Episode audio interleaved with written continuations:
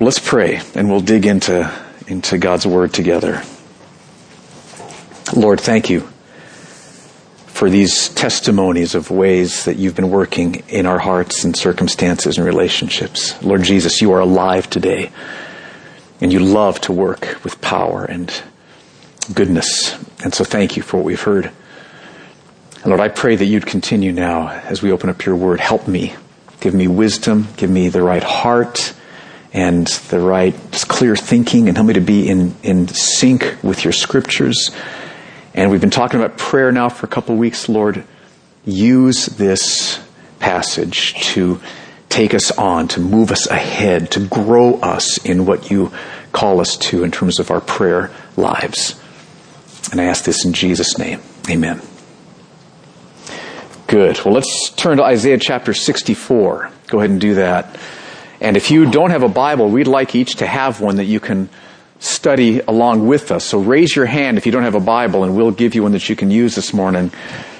Isaiah 64 uh, in the Bibles we're passing out is on page 623. So go ahead and, and turn there. So this morning we're going to continue a topic that we started back in Isaiah chapter 63, and I've called it prayer that moves God to act. Now there's a danger in talking that way that I'm aware of, and I want to make sure we avoid that danger. There's a danger in not saying anything about that, but there's also danger in, in talking that way. Here's how it works. Isaiah does teach us how to pray. He does give us concrete suggestions. See, there's this prayer starts in chapter 63 verse 15 and all, all the way through chapter 64. And what we saw in chapter 63 is, is four things Isaiah encourages us to do to, to ask God to look down from heaven and see our need. There's a humility that comes in praying that way, which is very helpful. And he encourages us to persuade God with powerful reasons. And he encourages us to express God's absolute sovereignty over everything and our complete dependence upon him for everything. And he also encourages us to go into detail about our circumstances. So here's, here's four suggestions that Isaiah gives about how to pray in chapter 63, and we're going to see some more here today in chapter 64. But there's a danger in talking about how to pray. And the danger is that you could start to think that prayer is all about, you know, praying the exact right words in, in this certain particular spiritual order, that your prayer is structured in some particularly biblical way. And if you don't get it all structured right, you know, it's, it's, it's not going to work. I mean, you can view prayer kind of like a ladder going up into heaven. And unless you climb every rung in the exact right order, you got to climb and climb and climb. Maybe I'm going to connect with God here finally after a time. That's not the biblical picture of prayer. So that's the danger. You could start to think there's all these steps and no. Prayer, here's how it works. The moment you turn your heart towards God the Father, in Jesus' name and just say, Father, you immediately have his undivided, absolute attention. He's moving towards you, ready to work in your life. Just like that, that quickly. Okay, so it's, it's not like this ladder you gotta climb rung after rung after rung. It's more like, prayer is like this, picture this river, this river flowing with God's love and presence. And the moment that you turn your heart towards God in Jesus' name, you're there drinking. You don't need to like do this and that and that and that and that and that first. You just bow down and you drink and you, and you receive. So it's not a ladder that you've got to climb up rung after rung after rung, saying this, getting the order right, making sure you say that. It's a river. You're there. You can drink. But it's a big river. And there's more that you can experience of God's presence in prayer. And there's more that you can receive from God's power through prayer. And that's why God has Isaiah in this passage and in many other passages. And that's why Jesus taught us in the Lord's Prayer. God teaches us how to pray, steps we can take so that we can drink more, receive more of God's presence in prayer, and experience more of God's power answering our prayers. So don't see these steps from Isaiah 63 or 64 as rungs on a ladder that if you get them all right, you'll get to God. See them, I mean, you're already there. Father, in Jesus' name I'm here. You're there. You're drinking. Oh, you're good. But now these steps are ways that you can experience more. So here's what we're going to see in chapter 64. Five more ways we learn about how to pray from Isaiah. We're going to see that Isaiah prays big prayers in verses 1 and 2, that he appeals to God's passion for his name, that's also in verses 1 and 2, that he prays on the basis of God's promises, that's uh, verse 3 through beginning of verse 5. He laments Israel's tragic conditions. Very interesting in verses 5b, second half of verse 5 through verse 7. And then he prays using powerful reasons. Now, two of those we already covered in chapter 63, praying on the basis of God's promises and praying using powerful reasons. So we're not going to go into a lot of detail. I'll read those verses, make a couple of comments, but we're going to go deep in the other three that we haven't looked at yet. So let's start off with the fact that Isaiah prayed big prayers. By the way, I would encourage you, take Isaiah 63 verse 15 all the way through the end of chapter 64 sometime and pray through these verses. Applying what Isaiah prays to your circumstances, making his words, I mean, don't just like read it through by rote, but, but read it and then pray it and then put it in your own words, and then go on to the next verse and pray it and very, very powerful. Especially when you come to chapter 64 verses 1 and 2. Look at this big prayer that Isaiah prays. He says, Oh, that you would rend, that's like tear open the heavens and come down, that the mountains might quake at your presence. As when fire kindles brushwood and the fire causes water to boil, to make your name known to your adversaries and that the nations might tremble at your presence. That's a big prayer. So here Isaiah is praying, God, tear open the heavens and come down with your power in such a mighty way that the nations all are rocked by your coming and being here. Now, now what, what is he exactly asking God to do? Here's the setting. You can see it in, in the surrounding verses. He's praying because Israel has sinned against God has been punished by God, taken out of Jerusalem. Jerusalem has been leveled, burned, the temple has been destroyed, and the remaining survivors have been taken to Babylon as slaves. And so what Isaiah is asking God to do is change this. Change our hearts. Bring us to repentance. Free us from slavery in Babylon. Bring us back. Rebuild the temple. Rebuild Jerusalem. So what he's saying is God, tear open the heavens and come down and change our hearts and change our circumstances in such a dramatic way that the nations will say, whoa! God is real. God is awesome. And they're trembling with the reality of God. And do you feel what a big prayer that is? As a big prayer. Shake the nations. When was the last time you prayed? Shake the nations. Now there's a danger here also. Because some of you, I would guess, um, you're going to hear this and think, I knew I really shouldn't pray about my own concerns. Because that's selfish. But God doesn't have time for that. I need to just pray about the big things. That's not what the Bible teaches at all. Remember the Lord's Prayer? Okay? In the Lord's Prayer, you have one of the most specific individual requests that our Lord Jesus urged us to pray regularly. What is that? Give us this day our daily bread. It doesn't get more specific, more individual, more tangible than that. Lord, we need breakfast today. And then we're going to need lunch. And then we're going to need dinner. Okay, agrarian society, crops, the whole thing, very important. So Jesus calls us to pray for our own specific individual needs. Let me just challenge you. Do you have a concern right now in your heart that you haven't set aside time just to kneel down or sit at your desk or whatever, whatever you do and, and bring this concern before the Lord? Do you have a concern right now that you haven't brought before the Lord in prayer? If so, why? Why haven't you brought it before the Lord? If I can just challenge you a little bit, if you have a concern that you haven't prayed about, there's something wrong in, in your thinking. Okay? And there's things wrong in my thinking too, okay? And then all of us, we're all working on this stuff. But I want to make sure you hear this, that if you have a point of specific concern about anything in your life, the Lord, He's, He's waiting for you to bring it before Him and to ask Him about it. Okay? But also, He wants us to pray big prayers. Just like Jesus tells us in the Lord's Prayer. It doesn't get much bigger than our Father who art in heaven, hallowed be your name, your kingdom come. let the saving power of your kingdom come. Let your will, your saving will be done on earth as it is in heaven. It doesn't get much bigger than that. That is a massively big prayer. Now, why would Isaiah pray this nation shaking prayer? And why would Jesus call his followers to pray, let your saving kingdom come upon the earth?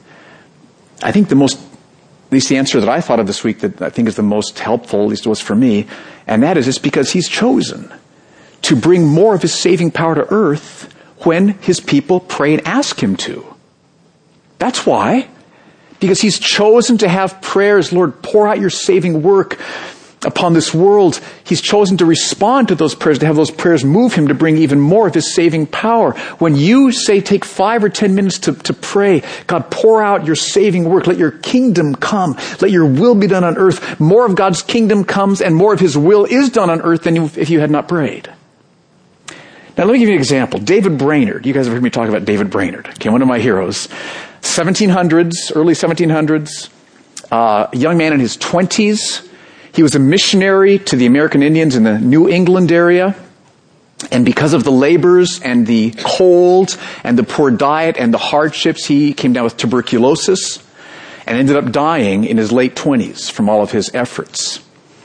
Now, after he died, um, Jonathan Edwards, okay, who uh, was going to become his father-in-law because David Brainerd was engaged to one of Jonathan Edwards' daughters, but they never got married. He died first. But Jonathan Edwards was going through David Brainerd's stuff and he found a journal that David Brainerd had been writing, recording his spiritual pilgrimage, the interchanges between him and the Lord Jesus in prayer and his struggles and his joys and the ups and the downs. And he never intended to have this be published, but Jonathan Edwards found it and published it. I would urge every one of you to read that. It is amazing. But listen to the big prayers that he prayed, just recorded in his journal. Monday, April 12th. I was especially assisted to intercede and plead for poor souls and for the enlargement of Christ's kingdom in the world. Lord's Day, April 18th. I was enabled to plead with fervency for the advancement of Christ's kingdom in the world. Monday, April 19th. In the morning, I felt the power of intercession for precious immortal souls, for the advancement of the kingdom of my dear Lord and Savior in the world. Had special enlargement. That means that the Holy Spirit was giving him a heart to plead for the enlightening and the conversion of the poor heathen. See a theme going on there? So has that been a mark of your prayer? Have you taken time to plead with God for the advancement of His kingdom in the world? If not, let me challenge you. The river is big and you'll be drinking more of God's presence yourself as you pray that and you will be used powerfully by God even more to bring His kingdom to earth in saving ways as you do pray that. Now, two specific suggestions. One is, this is an awesome book called Operation World. And I would encourage you to get a copy. Amazon's got it. They got everything. They got the Operation World. And uh, it will give you how to pray for every nation, on the earth and for every people group on the earth. So I suggest that. They've also got a kids version. My Jan, my Jan, my wife Jan and I, uh, when our kids were younger, um, very often in the evening, we would use that book and pray for a different unreached people group every night. It's very powerful. But, but in, in addition to that, how about praying, God, tear open the heavens and bring your saving power upon my neighborhood. Save my neighbors. Do you pray that way? Or even bigger, Father, pour out your saving power in such breadth and strength, saving people in San Jose that everybody's talking about what you're doing amongst the churches in San Jose. I mean, why don't we pray for another like Jesus people? Remember, some of you were alive in the 60s and 70s during the Jesus people movement. It was an amazing thing. Everybody was talking about People are falling in love with Jesus. People are following Jesus. People are being baptized in the ocean. Amazing things are happening. Let's pray for God to move with that kind of power or even more here in the Bay Area. And then let's just like start doing that. Right? It struck me. I mean, during that, they were like talking to everybody they met about Jesus. Well, you know, you don't need to wait for permission to do that, right? You can start doing that right now. But these are big prayers, ways to big, ways to pray big prayers. So that's the first thing I would suggest that you, you stir into your prayer life is to pray big prayers. Now, are you supposed to stop praying for your individual personal needs? No. Okay. Just add to this praying some big prayers. That's one suggestion from Isaiah. Second, appeal to God's passion for His name. Okay, now in Isaiah 63, uh, we see Isaiah seeking to persuade God with powerful reasons. Now there's one reason that is the most powerful of all before God. And it's what Isaiah prays here in verses 1 and 2. He says, Oh, that you'd rend the heavens and come down, that the mountains might quake at your presence, as when fire kindles brushwood and the fire causes water to boil, to make your name known to your adversaries, and that the nations might tremble at your presence. Okay, so he's praying, tear open the heavens, come down and change Israel's hearts, bring us back to you. And then he gives God a very powerful reason. This will make your name known to all the nations. So they'll be trembling at your presence. This is going to display who you are, God. Now, why does he pray that way? Well, when you, if you start reading the Bible, you know, through, it, it's not too long before you'll start to discover something that's, I think it's puzzling the first time you read it. And you'll start to see that God's purpose for everything that he does is to display the glory of his name, to show his greatness. Everything God does, you see it in chapter after chapter, book after book. God's driving, burning passion is to display the glory of his name. That's puzzling though, because we also know that, that God is loving, and it's like, where's the love in that? But here's where the love is in that. That is the most loving purpose God could have. That's the most loving thing God could do for you. Is to do everything He does to display the glory of His name because your, just like Ian was sharing earlier, your highest joy is in beholding God's glorious name.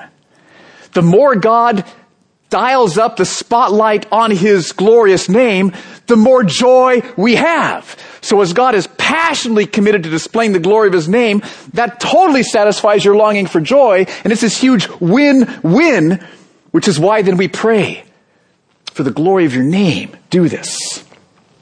And we see this all through the scriptures. This, this is how people pray. Look, look, I've got some scriptures up here. Let's go with Psalm 79, 9. You'll start, if you start to notice this, you'll be seeing it everywhere. Underline it, underline it. Psalm 79, 9. Help us, O God of our salvation. So there's a request. Help us. Help. Why? For the glory of your name. See, that's God's passion. Deliver us and atone for our sins. Why? For your name's sake. Do you pray that way? Look at Psalm 106, 47. The psalmist prays, Save us, O Lord our God, and gather us from among the nations. Why? That we may give thanks to your holy name and glory in your praise. We will praise you and that will display your glory. So do it. Look at Psalm 25, 11. This time he starts with the reason and then ends with the request. For your name's sake, O Lord, pardon my guilt, for it is great. So what's the reason he's appealing to God for, for him to be pardoned? God, if you, my, my guilt is great. And if you'd pardon someone with as great guilt as me, oh, you're gonna look good. You're gonna look really good. See, isn't this encouraging? This is amazing if you get this. Never should you let your sinfulness keep you from coming to the Lord Jesus Christ because the more sinful you are, the more the glory of His mercy is seen. And uh, again, we don't sin that grace may abound. Okay, don't, don't go there. Romans 6, alright. But see, I mean, what an amazing prayer. My guilt is great, so please pardon it. Why? For your name's sake, O Lord. Do you see this? This is so powerful. Okay, and then, and then how Jesus opens up the Lord's Prayer. Our Father who art in heaven, hallowed be thy name. Now we don't use the word hallowed very often, but what it means is let your name be exalted. Make your name great. Display the glory of your name. And that's where the Lord's Prayer starts. Our Father who art in heaven, hallowed be thy name. So, how often, when you bring requests before the Lord, do you ask God to answer your quest because it'll display the glory of his name? I mean, how often do we pray, Lord, Lord, do this because it'll bring you glory. Do this because it'll display your, your fame. How often do we pray that way? See, this is the most powerful reason that we can pray because this is God's burning passion is to display his glory because that's what's most loving for us. That's the best thing he could do for, for us is to show his, his glory. And so when you pray something like, Lord, save my neighbor for the glory of your name, you just attached your request to God's highest passion and purpose. I thought about this illustration. See if this works for you. God's passion for his name is like the space shuttle taking off, okay?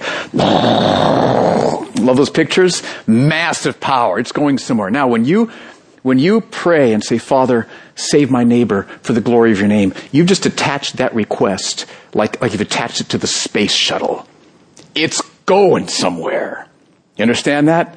So pray and appeal to God on the basis of His name, His glorious name. Third, plead with God on the basis of his promise. We already saw that in chapter 63. I'm not going to spend a lot of time on it, but, but just notice how he does that in verses 3 through the beginning of verse 5. When you did awesome things that we did not look for, you came down. The mountains quaked at your presence. Maybe an anal- a, a description of Mount Sinai. From of old, no one has heard or perceived by the ear. No eye has seen a God besides you. And here's the promise who acts for those who wait for him. The other promise, verse 5 You meet him who joyfully works righteousness, those who remember you in your ways. So here's what he's saying God, you've promised to act for those who wait for you. You've promised to meet those who joyfully work righteousness and remember your name. So God, I'm here. I'm waiting on you right now in prayer. You've promised to act for those who wait for you. Here I am. I'm waiting for you. So fulfill your promise. You've promised to meet those who rejoice in doing righteousness. I'm not perfect, Father, but I, my heart longing, my joy is in being obedient to you, and I am re- seeking to remember you. So see, he's, he's laying hold of God's promises. He's saying, Father, you promised that you would act on behalf of those who wait for you in prayer. So here I am. Fulfill your promise. So I would encourage you to, to sprinkle into your prayer promises. Just, just sprinkle promises into your prayer. Um, I like fried egg sandwiches. That's kind of my standard lunch when I when I'm home. Okay, you know, you, you get the Friday going. Okay, and you put I like it especially with a lot of salt and a lot of pepper on it. Okay, so you can like really taste it. It's really good, really healthy too. All that salt, really good stuff. Anyway, uh, but see, if, you, if it's just a fried egg sandwich, it wouldn't be quite as tasty. And, and I think when you speak God's promises back to Him and say, Father, you've promised to do this. You've promised to act on behalf of those who are waiting on you.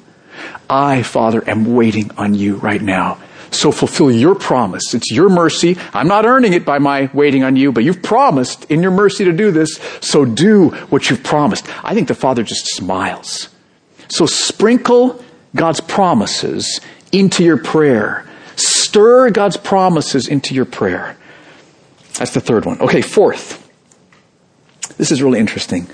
Lament your tragedy before God.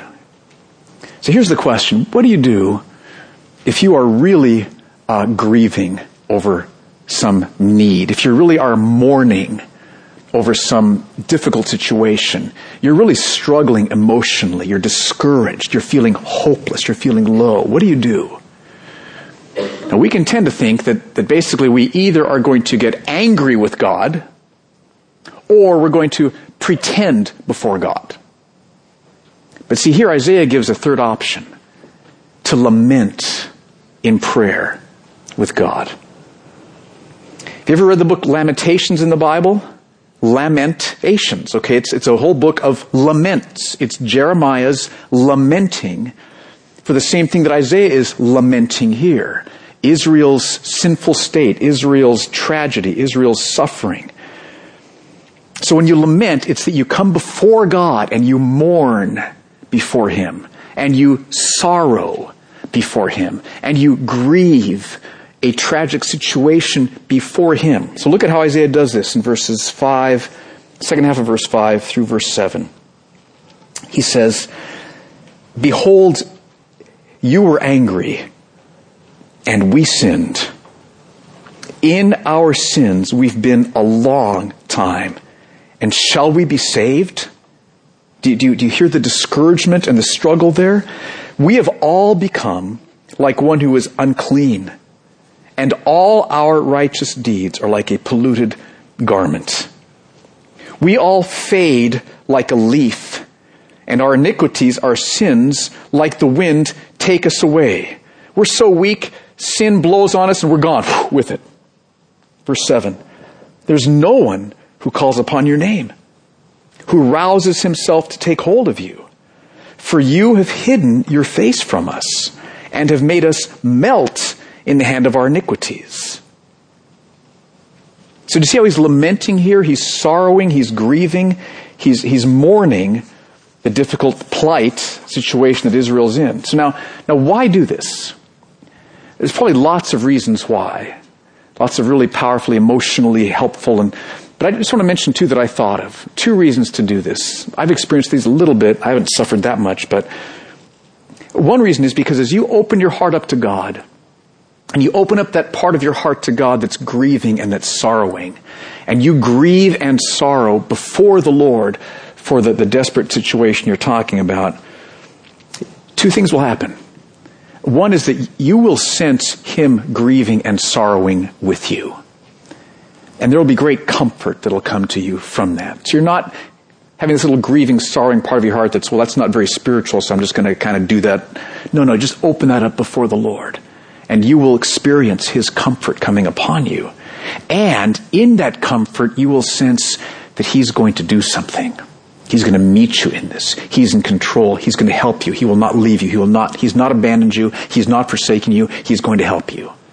So you'll receive wonderful things from the Lord. The second uh, reason I think this is described, prescribed, encouraged in the scriptures is because God is your father, right? He is your father. And you fathers, when your child expresses sorrow or grief or sadness, fathers, what happens to your heart? It just and all of us are sinful fathers, okay? But God is the perfect father. And when you come before Him and just say, Father, I'm suffering. I'm discouraged. I'm grieving. I'm so heartbroken over this.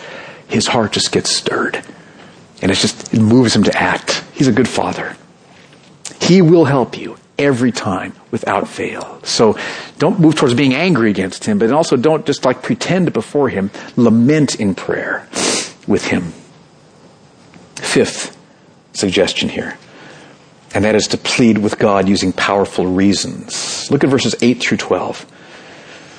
And we also talked about this in chapter 63, so I'm not going to spend a lot of time on it, but just look at how he does this. He's pleading with God using powerful reasons. Verse 8 But now, O Lord, you are our Father.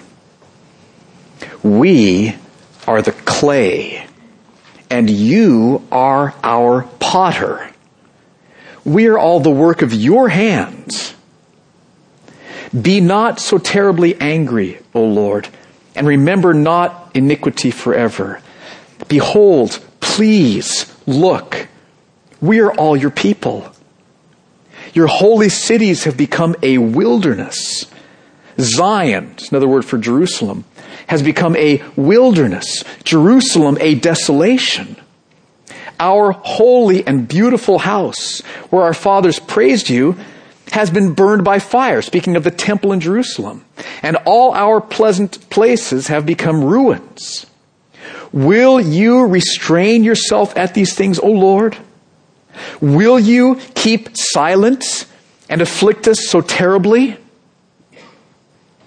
Now, can you hear the power of those reasons that he's praying? He's saying, first of all, change us because you are the potter and we are clay. You're the potter. You can totally mold us in any way you want. Change us. This is who you are. This is who we are. Change us. Feel the power of that reason? Remove your anger from us, Father, because we're your people. You've chosen us. You've redeemed us in spite of our sin. But Lord, you've, you've chosen to have us be your people. So save us. And then please stop being silent. Please stop punishing us, Lord, because look at how Jerusalem has been leveled. Look at how Israel, the, the promised land, has just been devastated. Look at our neediness. Oh, Lord God. Look at our situation. Please stop being silent. So, here's my encouragement to you. When you pray, is it just like a list of requests? You know, please do this, and please do this, and please do this, and please do this. God hears that, and you can, you're there drinking from the river, and that's good. But why don't you give God reasons? Almost every prayer in the scriptures, you see the prayer appealing to God, seeking to persuade God with powerful reasons. So that'd be my encouragement to you. Plead with God using powerful reasons. Okay, so here's, here's, here's five things we see in, in this second half of Isaiah's prayer. He prays big prayers. He appeals to God's passion for his name, that space shuttle. He attaches his requests to that. He prays on the basis of God's promises, sprinkles promises like salt and pepper into, into his prayer. He laments his tragic situation before the Lord, and he prays using powerful reasons. Know, what questions does this raise? For the glory of your name, make me passionate for your name. I pray that often because I mean, my heart's right there too, so often. And so I mean, just exactly what Zach said. I would, we got to be totally real before the Lord about, you know, where we are. We don't stay there. We're asking Him to help us, right? We're conf- just like what, what Brand, the way Brandon led us in, in worship this morning. If we're not like this, then what do you do? Well, you ask Him, help me, help me, and He will. So we're with you. I think that also has fulfillment, though, in, in them returning to Israel, returning to the promised land. Now, he didn't literally rend the heavens. We know that when Jesus comes back, the sky will roll back as a scroll, right? That whole thing. So this is figurative language, right? For a dramatic inbreaking of God's power, totally changing what's happening here. And that's what God did when he had Israel go back to the promised land and had Cyrus and, and that whole thing. So I think he's really praying. He's using metaphorical language. Yes. So definitely the, the second coming is the ultimate answer to that prayer. But I, I do think, and when you read all of Isaiah, I mean, hasn't he used that same language in talking about what God's going to do for Israel in the next few decades of their life, right? Yeah, I, I think he's really praying it here.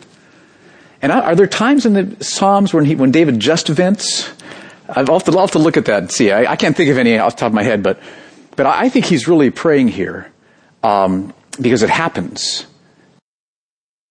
Yes, and of course he will literally do it at the second coming. You're exactly right on that point. Yeah, the literal fulfillment of this is going to be second coming. That's right. Yeah, and if you're tempted to vent, tell the Lord. You're. I, I, I just feel like I'm. I don't want to vent here. Help me. I'm. I'm not happy, and uh, and He loves you for that too. Hey, we need to. If you have other questions, talk to me afterwards because I need to wrap this up. But let me just close with this Remember what happens as a result of Isaiah's prayer here? Okay? Isaiah and Jeremiah and maybe Esther and Daniel, the remnant are praying for God to do this. The remnant are all praying along these same lines. And what does God do? In a few years, he brings his power upon Cyrus. This is astonishing. And Cyrus just simply says, let's just let all of Israel's slaves go back to the promised land. Not only that, let's fund their rebuilding efforts. We will pay for the rebuilding of Jerusalem and the temple. And not only that, one of the things, I, thought this week, a, uh, 440 BC, Nehemiah gathers all of Israel. The rebuilding has been happening. He gathers all of Israel and he reads to them from the Old Testament scriptures. And remember what happens? They all start to weep. They all say, we have sinned against God. We are back. And so this prayer gets answered.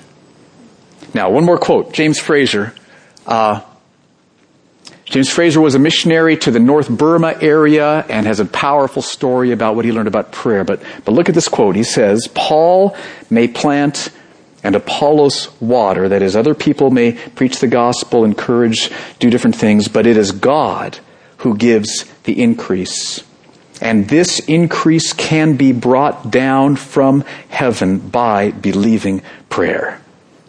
I believe it will only be known on the last day how much has been accomplished by the prayers of earnest believers. Solid, lasting work is done on our knees.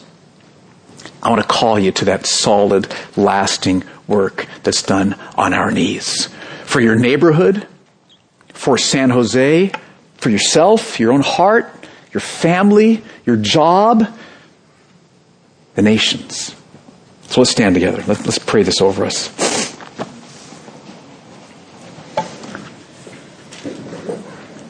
I'm so thankful, Lord, for Isaiah 62, 63, 64, this se- section on prayer. And I've been hearing many reports, Lord, of how you're stirring us to pray more here at Mercy Hill. I pray that you would do that even more. Help us understand that solid, lasting work is done on our knees. Help us, Lord, to bring before you everything that's going on in our hearts, not to try to pretend before you, but to be honest about where we are and to ask you to change us. Lord, help us to pray about our own specific individual concerns and for big, global prayers. So teach us these things, Father. I pray. We're all at different places. We all have different areas in our prayer lives that we need to grow in. Would you move us ahead in those exact areas that we need to move ahead in? I pray. And we ask this in Jesus' name. Amen.